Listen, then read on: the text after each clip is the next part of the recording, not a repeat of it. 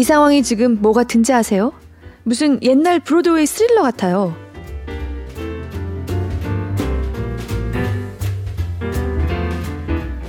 골라 듣는 뉴스룸에서 함께 책 읽는 시간 북적북적입니다.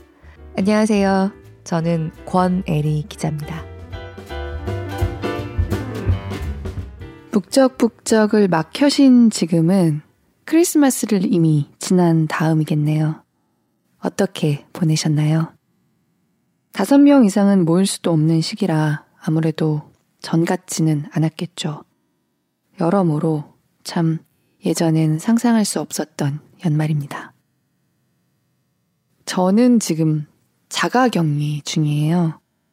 이번 주에 뉴욕에 도착했습니다. 뉴욕은 미국 바깥에서 오는 사람들 뿐만 아니라 미국의 다른 주에서 넘어오는 모든 사람들을 상대로 2주간 자가 격리를 하게 하고 있어요. 제 격리도 새해가 돼야 끝납니다. 떠나오기 전에 이 시기에 뉴욕을 가서 어쩌냐고 주변 사람들이 걱정도 많이 했고요. 그래도 어쨌든 뉴욕에서 크리스마스를 맞는구나. 부럽다. 그런 말도 들었는데요. 그냥 트리 전구가 반짝이는 걸 보면서 집에 있습니다. 그리고 자가 격리 중이라 자세한 건 알 수 없지만 공항에서 집까지 오면서 언뜻 봐도 여기 역시 예년 같은 크리스마스 분위기는 결코 아닌 것 같습니다. 학교 다닐 때 미국에서 1년 살았었거든요. 그때나 또 이따금 연말 언저리에 다녀갔을 때 보면 미국 사람들은 정말 이 시기에는 마치 크리스마스라는 걸 삽으로 떠다가 여기저기 막 끼얹는 것 같다. 그런 인상이었는데요. 올해는 확실히 그런 분위기는 아닙니다. 모든 사람들이 마스크를 쓰고 있고요. 그래도 창밖에 수많은 고층 빌딩들과 저희 집에서 저 멀리 엠파이어 스테이트 빌딩이랑 크라이슬러 빌딩도 꼭대기가 보이거든요. 그 첨탑 꼭대기가 반짝이는 걸 보면서 뉴욕에 오긴 왔네. 그러고 있습니다. 저는 1년 동안 여기 있게 되는데요. 북적북적은 계속 합니다.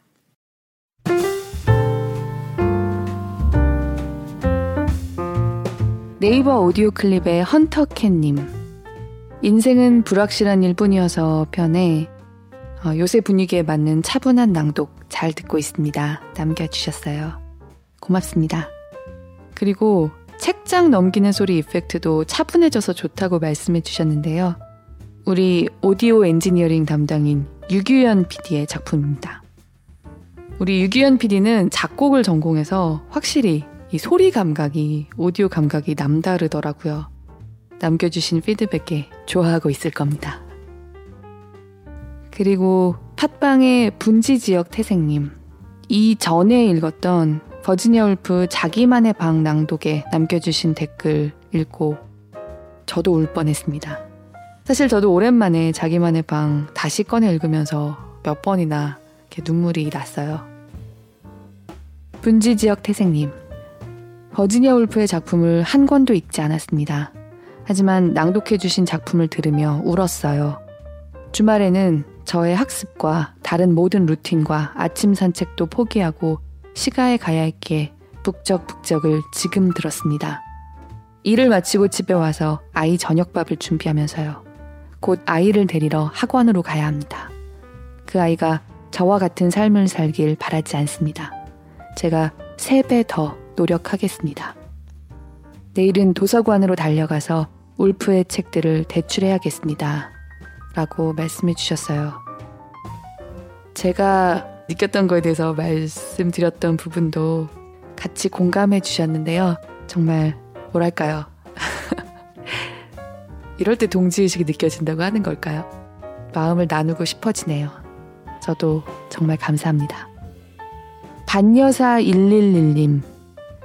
어, 제가 작년 봄에 읽었던 시모어 번스타인의 말 낭독 듣고 댓글 남겨주셨어요. 이 낭독을 듣고 책을 샀는데 올해 2020년에 읽은 책 중에 가장 좋으셨다고요. 고맙습니다. 저도 참 마음에 스며드는 책이었어요. 북적북적은 이렇게 오랜 시간이 지난 다음에도 들어주시는 분들이 많더라고요. 더 좋은 책, 재미있게 소개하고 싶다는 생각을 더 하게 됩니다. 고맙습니다.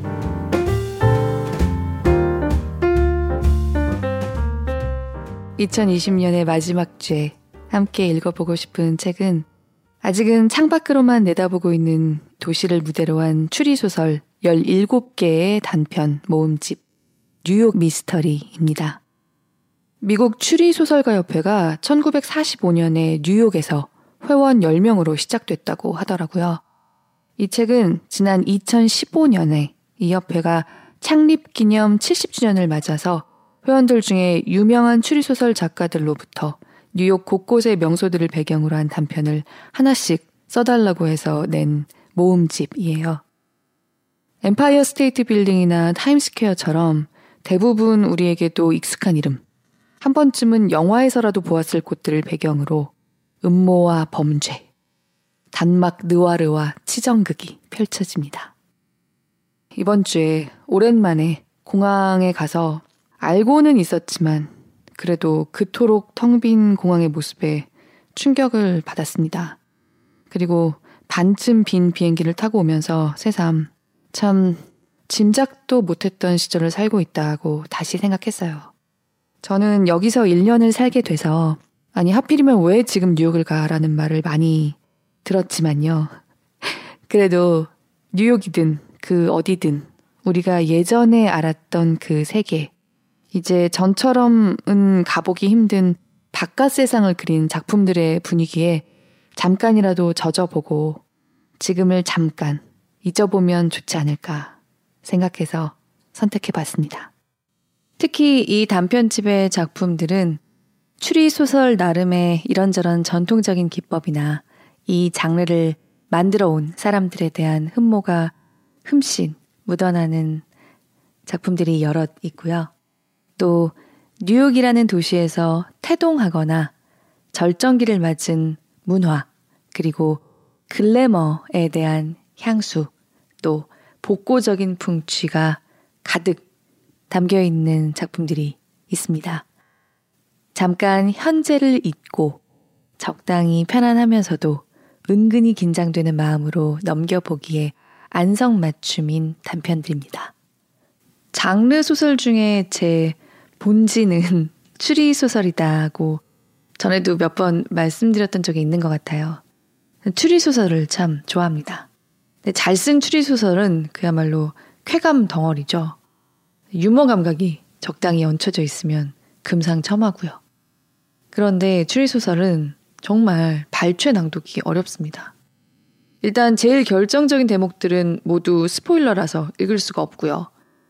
그리고 가장 재밌는 나중에 보면 아 거기가 가장 중요했던 부분이구나, 가장 재밌었던 부분이구나 이렇게 알 수 있는 그런 대목을 찾아 읽어도 여기가 왜 재밌는 건지 전문을 읽지 않은 사람, 결말을 보지 않을 사람에게는 알릴 방법이 없잖아요.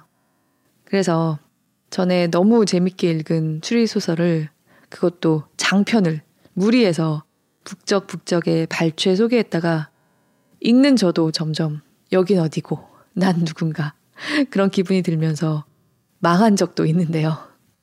그래도 여전히 참 추리소설을 해보고 싶거든요. 오늘은 그냥 뉴욕이라는 도시에서 시간 속 기행을 떠나는 기분으로 들어볼 만한 대목들을 골라봤습니다. 이 도시를 배경으로 한 작품을 써낼 만큼 이곳을 사랑하는 사람들이 애틋하게 생각하는 문화적 유산. 지금은 1년 가까이 쉬고 있는 브로드웨이의 극장들이라든지 손에 잡히지 않고 예측 불가능한 대도시들에 대한 매혹이 느껴지는 부분들입니다. 지금은 세상 어디에도 이런 것, 이런 매혹이 발붙일 자리가 없는 것 같지만 조만간 다시 우리가 알던 그 세계로 돌아갈 수 있다고 희망해 보면서요. 먼저 에드거 앨런 포와 시간 여행을 좀 떠나볼까요? 출판사 북로드의 낭독 허가를 받았습니다.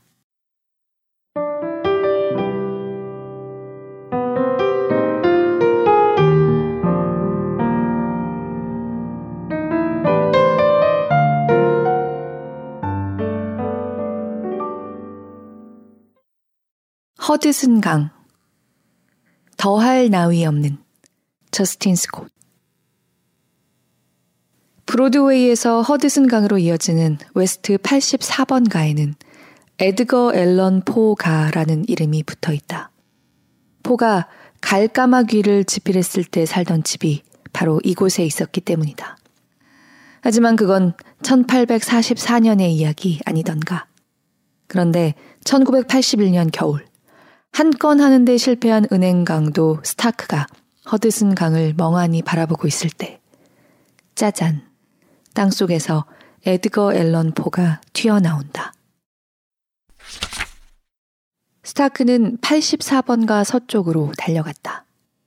야망 넘치는 투기 세력들이 낡고 오래된 지역에다 에드거 앨런 포 스트릿이라는 그럴싸한 이름을 갖다 붙였다. 그는 신호를 무시하고 리버사이드 드라이브를 가로지르며 다가오는 버스를 향해 손가락 욕을 날렸고 택시 운전사에게도 험상궂은 표정을 지어 그 남자가 앞좌석에 앉아 있는 독일 셰퍼드 발치에 놓인 타이어 지렛대를 꺼내게 만들었다. 1981년 겨울, 뉴욕의 삶은 이미 팍팍했고 도시가 이보다 더 위험할 수 없을 것 같은 시기에 스타크는 경찰에게 쫓기는 신세가 되었다. 그는 리버사이드 파크로 진입해 아스팔트 길로 꺾은 다음 한 어린아이를 겁주고 커다란 바위 위로 올라가기 시작했다. 바위는 리버사이드 드라이브를 가로지르는 아파트 건물 4층 높이였다. 그는 누군가가 훔쳐서 가져다 놓은 것 같은 낡은 철문 옆에 앉아 허드슨 강을 바라보았다. 도피에는 두 가지 종류가 있다. 돈이 가득 든 여행 가방을 들고 별 4개짜리 바하마 호텔에 틀어박히는 건 훌륭한 도피다. 일이 잘못되어 여자가 당신 목까지 챙겨 도망쳤고 당신을 본 목격자가 있다면 그건 최악의 도피다. 그렇다면 지금 당장 다른 건수를 찾아야 한다. 하지만 충동적으로 강도짓을 했다가는 감옥이나 영안실로 직행할 터였다. 그러니 이 바위에 앉아서 경찰이 잡으러 올 때까지 기다리는 수밖에. 그때 낡은 철문이 옆으로 미끄러지더니 죽은 사람처럼 쾌한 장발의 남성이 철문으로 덮여있던 구멍 속에서 튀어나왔다. 그는 문 위에 걸터 앉아 강을 쳐다보면서 연필을 깎고는 낡은 가죽 공책 위로 무언가를 휘갈기기 시작했다. 여기 오래 있을 거요? 스타크가 물었다. 방금 뭐라고 하셨죠? 내가 좀 혼자 있게 언제 꺼져줄 거냐고. 슬픔에 잠긴 어두운 눈동자가 스타크의 거칠고 상처난 얼굴을 이리저리 훑어보았다. 눈동자는 그의 옷차림을 살폈다. 한쪽 무릎이 살짝 찢어진 바지, 가벼운 군화, 땀에 젖은 개버딘 재킷 아래로 불룩이 솟은 권총 혹은 튼튼한 가슴 근육. 내 생각엔 7, 8시간 있을 것 같습니다만 선생님은요? 스타크는 아무 말도 하지 않았다. 그저 허드슨 강만 뚫어지게 쳐다보며 자신이 쇠약해진 것이 아닐까 생각했다. 포입니다. 뭐가? 창백한 남자가 앙상한 손을 내밀며 다시 말했다. 포. 제 이름요. 에드거 앨런 포. 선생님은요? 스타크는 남자가 들고 있는 공책의 첫 장 윗부분을 툭 치며 대꾸했다. 당신 이름이 포라면 왜 E.P. 앨런의 단편 기이한 이야기라고 써둔 거요? 앨런은 아호죠. 뭐? 필명이란 말입니다. 소설을 팔리게 하려면 이름을 바꿀 수밖에 없어요. 스타크는 고개를 끄덕였다. 그 역시 오늘 아침에 이름을 바꿨다. 이스트사이드에서 은행을 터는 일이 잘못되었기 때문이다. 둘 사이에 공통점이 있다는 사실이 즐거웠고 특이한 유대감도 느껴졌다. 마치 겨울 골목길을 걷다. 기름지고 맛있는 열기를 내뿜는 레스토랑 환풍기 앞을 지나친 듯 몸이 따뜻해져 왔다. 그래서 손을 내밀었다. 스타크요. 만나서 반갑소. 저도 반갑습니다. 포가 이렇게 말하며 얼음장처럼 차갑지만 놀라울 정도로 억센 손으로 스타크의 손을 잡았다. 전 이미 작가라고 털어놓았죠. 어떤 일을 하시는지 물어봐도 될까요? 스타크 씨? 은행이랑 현금 수송 차량 관련 일을 하지. 무장강도한테 겁먹을 거라 기대하진 마세요. 에이전트랑 출판사에 들들 볶이는 데는 익숙하니까요. 나도 작가 노릇은 할 수 있을 것 같은데. 스타크가 말했다. 내 일 이야기만 써도 책 한 권은 나올걸? 그럼 두 번째 책에는 어떤 내용을 담고요? 사실 열 권도 쓸 수 있을 것 같아. 당신은 상상도 못한 일들에 대해서. 좋은 것도 있고 나쁜 것도 있지. 사람들이 처한 상황, 저지른 실수, 배신과 복수, 양심의 가책, 뭐 그런 것들. 감옥에 있으면서 책을 많이 읽었던 스타크는 작가를 만난 것이 아주 놀라웠다. 그는 포에게 이름, 날짜, 장소는 제외하고 자신이 저지른 일을 털어놓았다. 포는 조용히 경청하더니 공책에 메모를 하기 시작했다. 스타크가 아침에 있었던 대참사를 각색해서 들려주며 마무리를 하려는데 포가 말참견을 했다. 죄송합니다만 제록스가 문을 닫기 전에 이 미스터리를 끝내야 합니다. 야간 할인이 적용됐거든요. 두부 가격으로 세 부를 만들 수 있어요. 한 부는 편집자에게, 한 부는 제가 가지고, 나머지 한 부는 시청 맞은편에 살고 있는 소녀에게 줄 겁니다. 스타크는 어디서 비롯된 것인지 알 수 없는 지식을 꺼내놓았다. 당신 에이전트는 그 사람도 한부 필요하지 않나? 보가 슬픈 듯 살짝 어깨를 으쓱이더니 공책 위로 몸을 웅크리고 메모를 계속했다. 스타크는 가만히 지켜보다가 연필이 멈출 때 또 다른 질문을 했다. 당신 이야기를 팔기 위해서 왜 이름을 바꿔야 하는 거요? 그 말에 포가 고개를 들고 눈을 깜빡였다. 네? 뭐라고요? 아, 전 여러 종류의 글을 씁니다. 시, 소설, 단편, 사랑의 시, 공포소설, 미스터리 잡지에 실리는 이야기를 전부 같은 이름으로 낼 수는 없잖아요. 이름이 글이랑 무슨 상관이게? 포는 잠시 생각에 잠겼다. 질문이 그를 불편하게 만든 것 같았다. 글이랑은 상관이 없어요. 판매와 마케팅 때문이죠. 독자들을 혼란스럽게 해서는 안 되니까요. 이해가 안 가는데. 출판사에서 독자들을 혼란스럽게 하지 말라고 해요.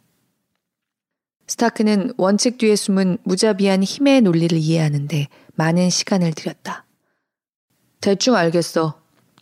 그 말에 포의 뺨이 발그레하게 물들었다. 그는 연필을 끼운 상태로 공책을 덮더니 말했다. 실은 그 이유 때문만이 아닙니다. 자, 제가 보여줄게요. 포가 바위에 난 구멍 가장자리 쪽으로 다리를 옮기더니 안으로 밀어넣었다. 어서요. 보여준다니까요. 스타크는 구멍 속을 유심히 들여다보았다. 포가 곧 무너질 듯한 사다리를 내려가고 있었다. 얼른 와요. 시간 없어요. 구멍은 어둠 속에 태아처럼 쪼그리고 앉아야 하는 최악의 도피처처럼 보였다. 하지만 어쩌면 도망칠 기회가 되어줄지도 모른다. 리버사이드 드라이브의 지하로 이어져 팬암에 나오는 승무원들이 사는 아파트로 연결되는 터널 같은 것일 수도 있지. 스타크는 포를 따라 사다리를 내려갔다. 구멍은 보기보다 깊지 않았다. 그는 곧 바닥에 도착했다. 포가 그를 데리고 돌로 된 골목을 지나 낮은 벽돌집이 일렬로 들어선 좁은 길로 인도했다. 말이 끄는 마차가 달그락거리며 지나갔다. 석탄을 피우는 자욱한 연기에 햇빛이 가려졌다. 여기가 어디지? 100년 전의 그리니치 빌리지예요. 저길 봐요. 다 왔어요. 그러더니 포는 굵은 금시계줄을 배 위에 늘어뜨린 부유한 상인의 이야기를 듣고 서 있는 마른 남자들을 향해 고개를 숙이고 걸어갔다. 포는 스타크의 팔꿈치 옆에 서서 말했다. 저 야윈 남자들은 에머슨, 소로, 호손이에요. 저 젊은이는 멜빌이고 이야기를 하는 사람은 우리 에이전트예요. 저 사람이 하는 말을 들어보세요. 우리가 어떻게 여기에 온 거지? 스타크가 물었다. 들어봐요. 다시 돌아갈 수 있는 건가? 물론입니다. 스타크는 거리를 앞뒤로 살피고 돌로 된 골목길을 뒤돌아보며 기회를 엿보았다. 이내 그의 날카로운 광대와 다부진 턱이 오래전 엄마 젖을 먹던 때처럼 편안하게 누그러졌다. 포가 미소를 지으며 부드러운 목소리로 물었다. 저 에이전트를 쓰러뜨리고 시계와 금줄을 들고 1981년에 리버사이드 파크로 되돌아가려는 생각하는 건 아니겠죠? 난 도둑이지 강도가 아니라고. 죄송합니다. 모욕할 뜻은 없었어요. 근처에 은행은 없나? 시내에 많죠. 포가 말했다.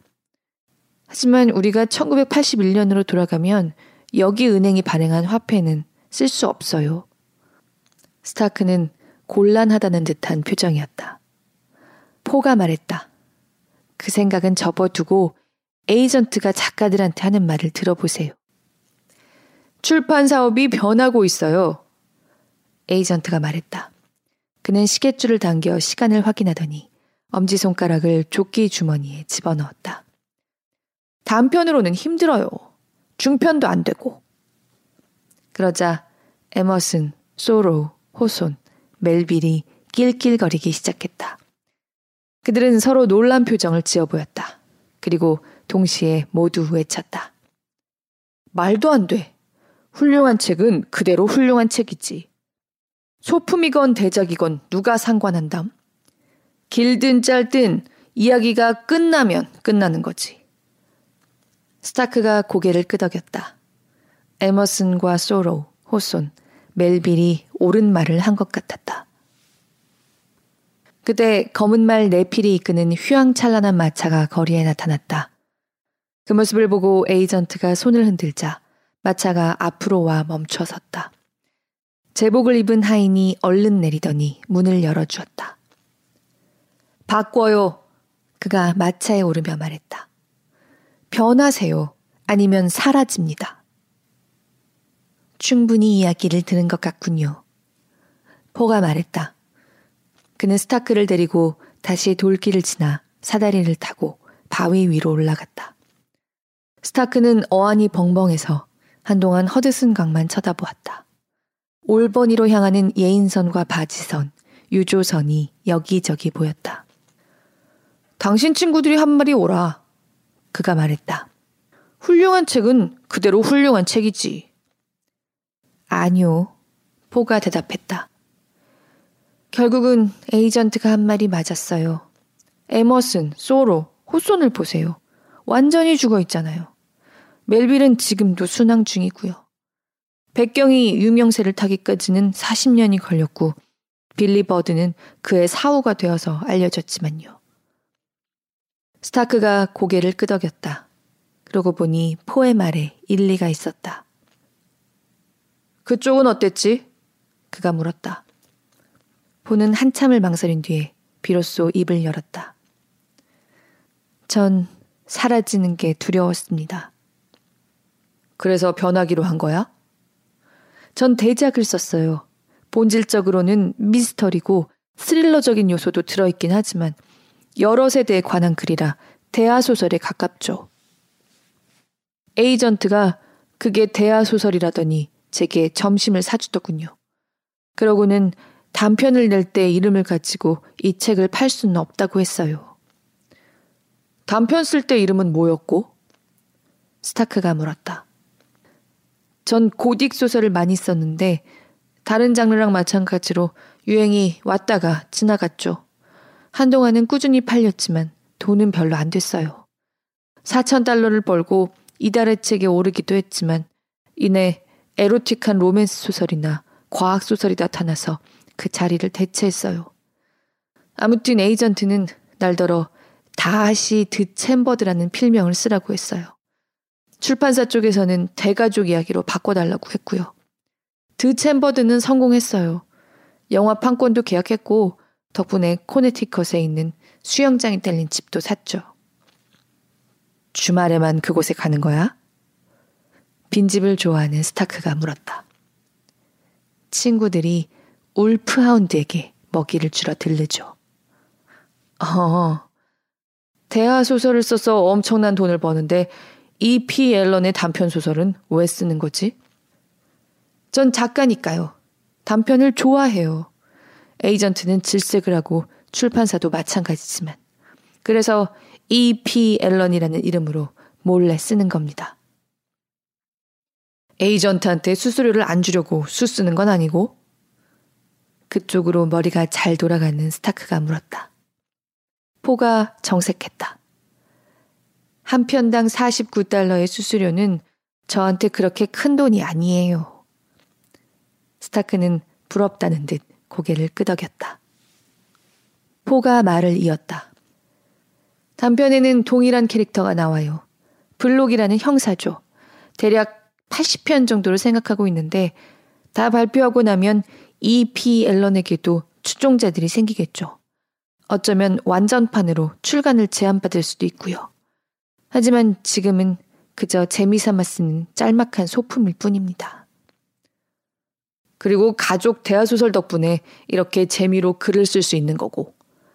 스타크가 말했다. 그랬으면 좋겠습니다. 하지만 불행히도 가족 대화 소설도 유행이 슬슬 끝나가고 있어요. 마지막 소설은 아직 출판사에 팔지도 못했죠.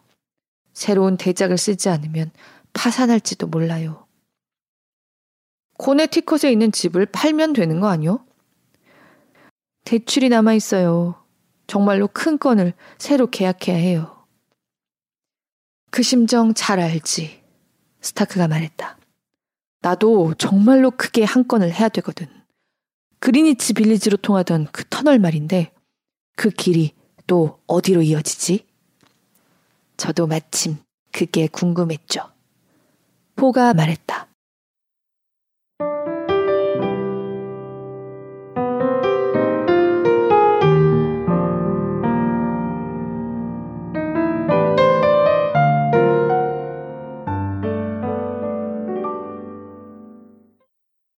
어떠세요?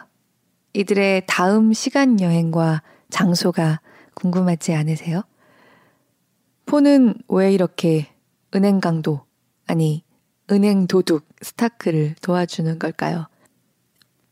뉴욕을 굽이쳐 흐르는 허드슨 강을 배경으로 에드거 앨런 포에 대한 사랑을 담아 이 작품을 쓴 저스틴 스콧은 영화로도 잘 알려진 본 시리즈의 원작자 로버트 러들럼 사후에 본 시리즈를 이어받아 쓰기로 된 작가라고도 합니다. 뉴욕 미스터리에 수록돼 있는 또 다른 한 편을 조금 더 읽고 마칠까 합니다. 낭독하기 아주 어려운 단편 희곡입니다. 저로서는 약간 부담스럽긴 하지만 그래도 뭔가 뉴욕과 브로드웨이 불확실하고 짜증나고 그렇지만 이미 매료된 이들은 그토록 떠나지 못하는 쇼 비즈니스의 세계. 히피와 계산기가 묘하게 결합되어 있는 연극의 세계에 대한 복고적인 애정이 듬뿍 묻어나는 작품이라서요. 그 분위기를 함께 느껴보고 싶었어요. 책 속에 적혀 있는데요. 한마디로 극중 극에 관한 극을 준비하는 사람들에 관한 극입니다. 범인이 누군지는 직접 확인해 주시면 좋겠어요. 북적 북적 가족 여러분. 에드거 앨런 포의 작품집 제목 기이한 이야기처럼 참 기이한 한 해였습니다.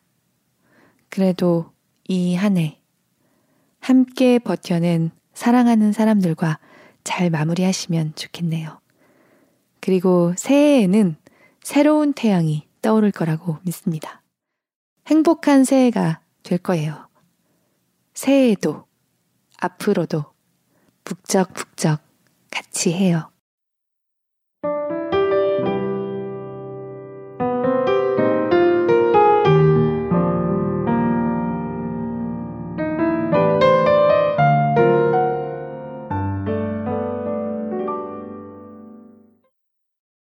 첼시 함정이다. 벤 H. 윈터스 브로드웨이 근처 미트패킹 디스트릭트와 그리니치 빌리지, 웨스트 빌리지 등에 둘러싸여 있는 첼시는 명실상부한 게이와 예술의 동네고 이곳에 예술적이고 들뜬 분위기를 생생하게 포착해낼 작가로서 한때 뮤지컬 극작가였던 벤 윈터스만큼 적합한 사람도 없을 것이다. 이번 이야기는 극중 극에 관한 극을 준비하는 사람들에 관한 극으로 뉴욕을 구성하는 다양한 정체성의 사람들과 뉴요커들의 연극에 대한 애정을 엿볼 수 있다. 1막짜리 미스터리 극 세팅 스튜디오 L 메이어 스피트먼 스튜디오 단지라고 알려져 있는 평범한 리허설 스튜디오들 사이에 자리 잡은 평범한 리허설 스튜디오로 첼시의 특징 없는 고층 건물 16층에 자리하고 있으며 남쪽으로 두어 블록만 더 가면 항만 공사가 있다. 벽은 거울로 되어 있다. 바닥은 테이프로 표시가 되어 있다. 진짜 세트에서 가구가 놓일 위치에는 테이블과 의자를 대신 모아놓았다. 무대 앞 오른쪽에는 소도구 테이블이 있고 온갖 종류의 무기가 놓여 있다. 리허설 중인 연극은 아이라 레빈의 브로드웨이 스릴러 데스 트랩이며 테이블엔 그 연극에 필요한 모든 종류의 무기류, 즉 다양한 권총들, 수갑, 철퇴, 장검, 전투용 도끼가 비치되어 있다. 등장인물 패트릭 울피시 무대 감독 검은 부츠와 검은 옷 그리고 시커먼 분위기를 둘러 입었다.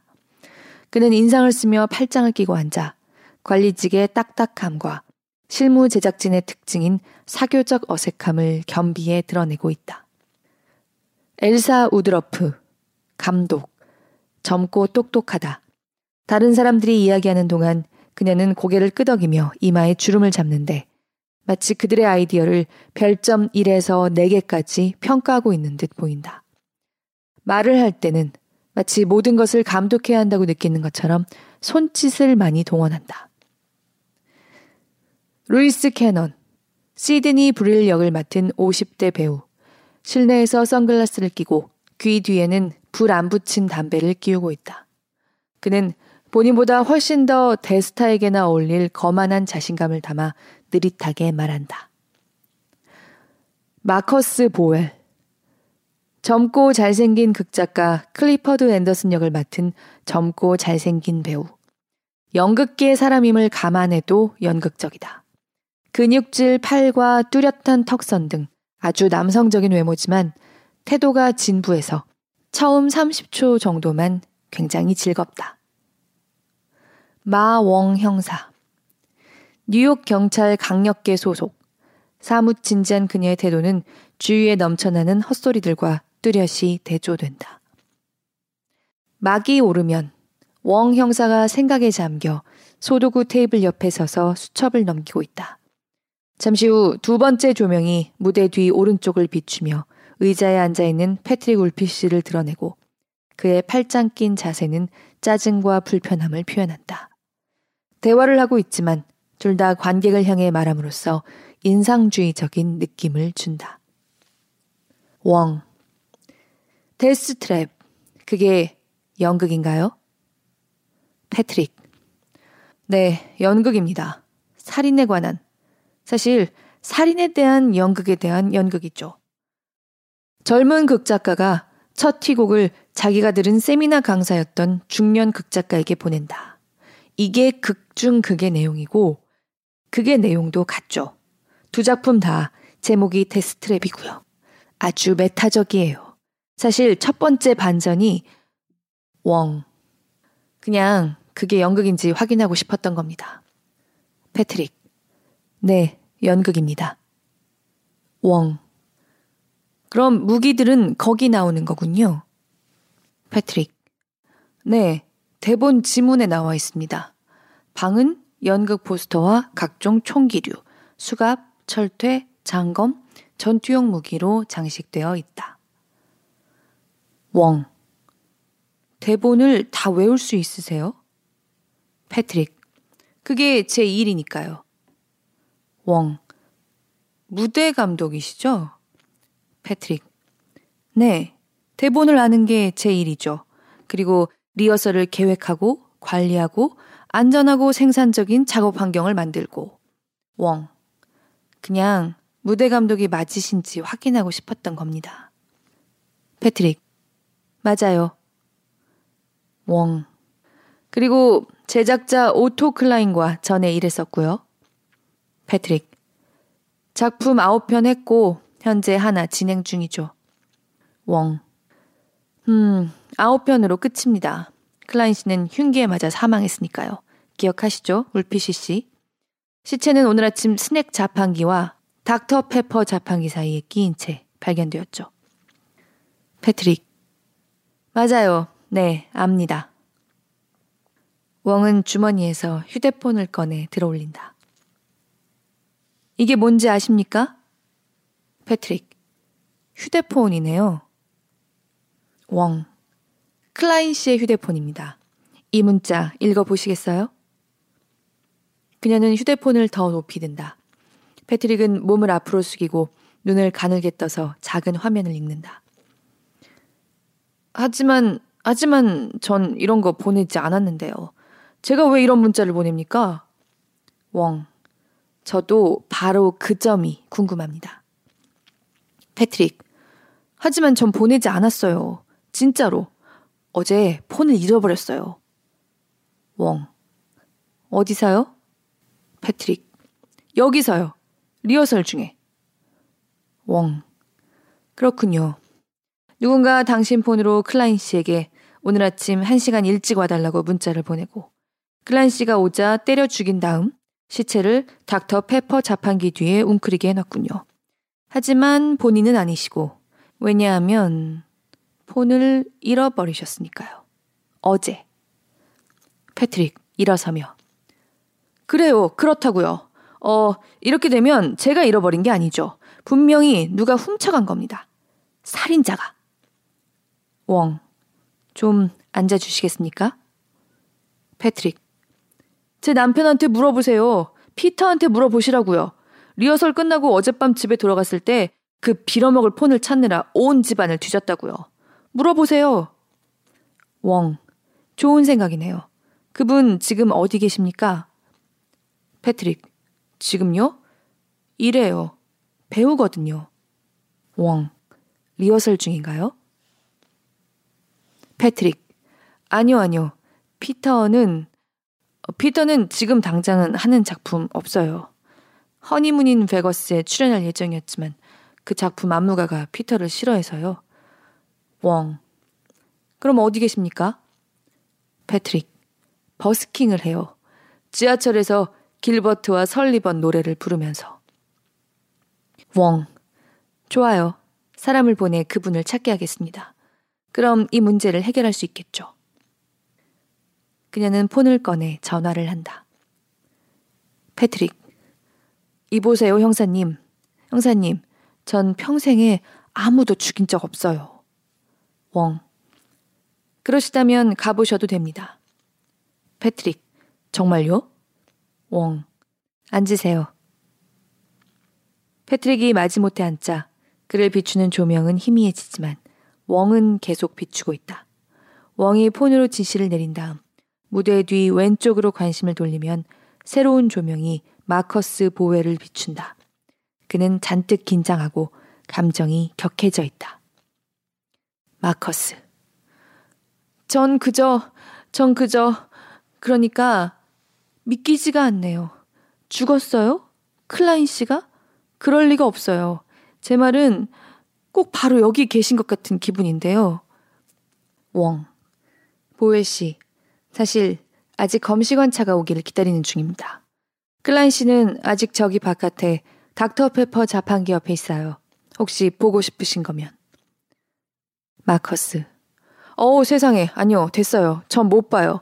그냥 너무 너무 슬프고 너무 너무 이상하네요. 아는 사람이 죽은 적이 없어서요. 제 친구 리고베르토가 한때 무척 아파서 암인 줄만 알았거든요. 친구들에게 다 하나씩 작별 인사를 했는데 의사가 그냥 소화불량이니까 음식을 좀 더 꼭꼭 씹으면 된다 그랬어요. 진짜 아슬아슬했죠. 진짜 무서웠어요. 웡. 보엘 씨, 어제 리허설에는 누가 참석했습니까? 마커스. 어제, 어제라, 어디 봅시다. 2막 2장을 리허설했죠. 정말 좋은 장면이에요. 시드니가 충격적인 연설을 하고는 클리퍼드를 쳐다보며 말하죠. 난 대사 끝났어. 자네 차례야. 그러면 클리퍼드가 아, 제 역할인데요. 이렇게 말하죠. 선생님께서 잘생긴 얼굴을 봐서 좋겠군요. 전 그 대사가 너무 좋아요. 진짜 좋은 연극이죠. 웡. 저는 본 적이 없어요. 마커스. 아. 웡. 연극을 많이 보지 않아서요. 마커스. 그거 안타깝네요. 웡. 라이언 킹은 봤죠. 마커스. 아, 그거 멋지지 않아요? 그냥 끝내주죠? 웡. 어, 사자가? 노래를? 이게 말이 된다고 생각해? 음, 아무튼, 어제 리허설에는 누가 참석했습니까? 마커스. 맞아요, 맞아. 그 얘기 하다가. 저하고 시드니 역하는 루이스 캐넌. 들어보셨을 거예요. 웡. 아니요. 마커스. 아, 그렇군요. 배우예요. 패트릭 울피시도 있었죠. 무대 감독. 그리고 감독인 엘씨. 그리고 클라인 씨. 제작자는 당연히 리허설마다 나올 필요는 없는데요. 그분은 늘 있어요. 그러니까 매번요. 하지만 이제 돌아가셨으니 그분이 돌아가셨다니 진짜 믿기지가 않네요. 진짜 진짜 웡 슬프죠. 네, 아까 말씀하셨어요. 혹시 어젯밤 이런 문자 받았습니까? 그녀는 아까와 마찬가지로 휴대폰을 들어 보인다. 마커스. 문자를 읽고 처음에는 어리둥절하다가 경악한다. 아니요, 잠깐, 잠깐. 세상에, 패트릭이 클라인 씨를 죽였군요. 패트릭이 죽였어요. 미쳤어. 그 사람이요? 무대 감독이 그랬다고? 왜 그랬을까요? 웡. 좋은 질문입니다. 울피시 씨가 클라인 씨를 죽이고 싶어 할 만한 이유 짐작 가는 거 있으세요? 마커스. 아니요. 클라인 씨는 아주 좋았어요. 훌륭한 분이셨는데. 훌륭했다고요. 다들 그분을 좋아했어요. 다들. 흐느끼는 마커스를 비추는 조명이 어두워지고 무대 앞 왼쪽에 있는 엘시 우드러프가 드러난다. 엘시. 그는 괴물이었어요. 진짜 괴물. 세상에서 제일 나쁜 사람들 명단을 만든다면 저는 우선 클라인, 그 다음에는 군인들 장례식에서 하나님은 게이를 싫어하신다는 피켓 드는 교회 사람들을 올릴 거예요. 아니면 바샤르 알 아사드 시리아 대통령을 두 번째로 하고 그 사람들을 세 번째로 하거나. 하지만 확실히 클라인이 첫 번째예요. 웡. 그럼 클라인 씨가 죽어서 기쁘신가요? 우드러프 씨? 엘시. 그런 말은 아니에요. 죽는 건 별로죠. 하지만 울며 불며 내 옷을 찢진 않을 거예요. 그 사람은 나쁜 제작자고 나쁜 사람이었어요. 웡.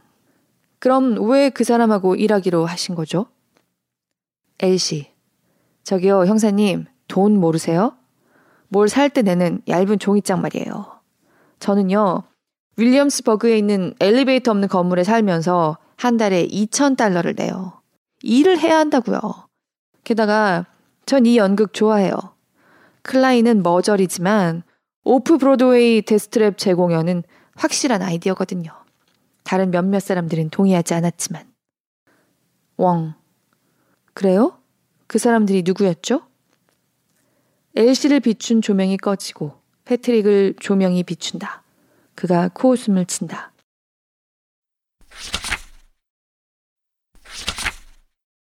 조명이 마커스에게로 이동하고 그가 헉 하고 숨을 들이킨다. 마커스. 세상에, 맞아요. 그걸 다 까먹고 있었네. 맞아요. 루이스가 전화를 받았어요. 바로 리허설 중간에. 월요일, 아마 화요일이던가? 전화를 끊고는 맙소사, 루이스였네. 루이스 캐넌이 클라인을 죽였어요. 그 괴물이. 조명이 엘시에게로 이동한다. 엘시. 네, 네. 그가 전화를 받았을 때 저도 그 자리에 있었죠.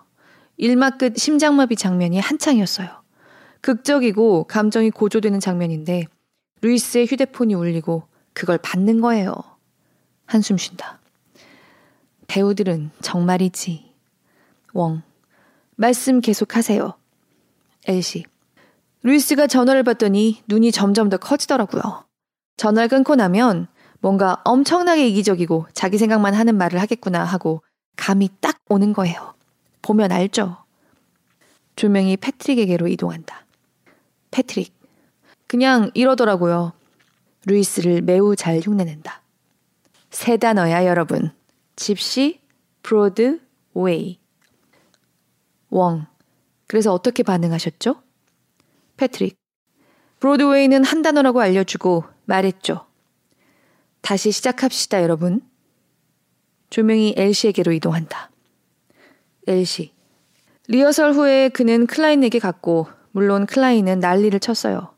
루이스를 계약에서 풀어주지 않았고, 딱 잘라 거절했죠. 거기 서서 그 역겨운 시가를 뻐끔거리면서 계속 말했었어요. 아니, 아니, 절대 안 돼. 저는 클라인에게 그랬죠. 그냥 골드스톤 역 하게 놔주라고. 여기 수갑으로 묶인 기분이면 이 공연을 완전 망칠 거라고요. 웡의 표정을 보고. 보세요. 요점은 클라인은 루이스가 비록 엄청나게 마이너하긴 해도 아무튼 유명하다고 생각했고요. 그게 유일하게 표를 팔 요소라고 여겼다는 거예요. 조명이 다시 루이스에게로 돌아가고 그는 선글라스를 벗고 웡을 노려본다. 루이스. 그래요. 들켰군. 나는 빠지고 싶었어요. 그 일로 고함 좀 쳤고. 그래서 내가 그 사람을 죽였다고? 내가 뭐 스위니 토드라도 된답니까? 살인자예요. 연극에 나오는. 관둬요. 마커스에게로 조명이 돌아간다. 그는 잔뜩 긴장한 상태다. 마커스. 그러니까 그야말로 믿어지지가 않네요. 미친 것 같아요. 처음에는 불만 품은 무대 감독이었다가 이제는 쓰러져가는 브로드웨이 스타라니. 마치 다들 클라인을 죽이려는 것 같잖아요. 엘시에게로 돌아간다. 엘시. 이 상황이 지금 뭐 같은지 아세요? 무슨 옛날 브로드웨이 스릴러 같아요. 가스등, 다이얼 M을 돌려라, 쥐덫. 레빈이 데스트랩을 통해 경의를 표한 바로 그 장르요. 누군가 살해당하고 극이 진행되면서 관객은 단서들을 얻게 되지만 해답은 늘 보기보다 복잡하죠. 그리고 늘 경찰 같은 사람이 나오죠. 보통은 둔하고 묵묵히 일하는 타입의 사람. 아, 기분 나빠하지 마시고요. 웡, 괜찮습니다.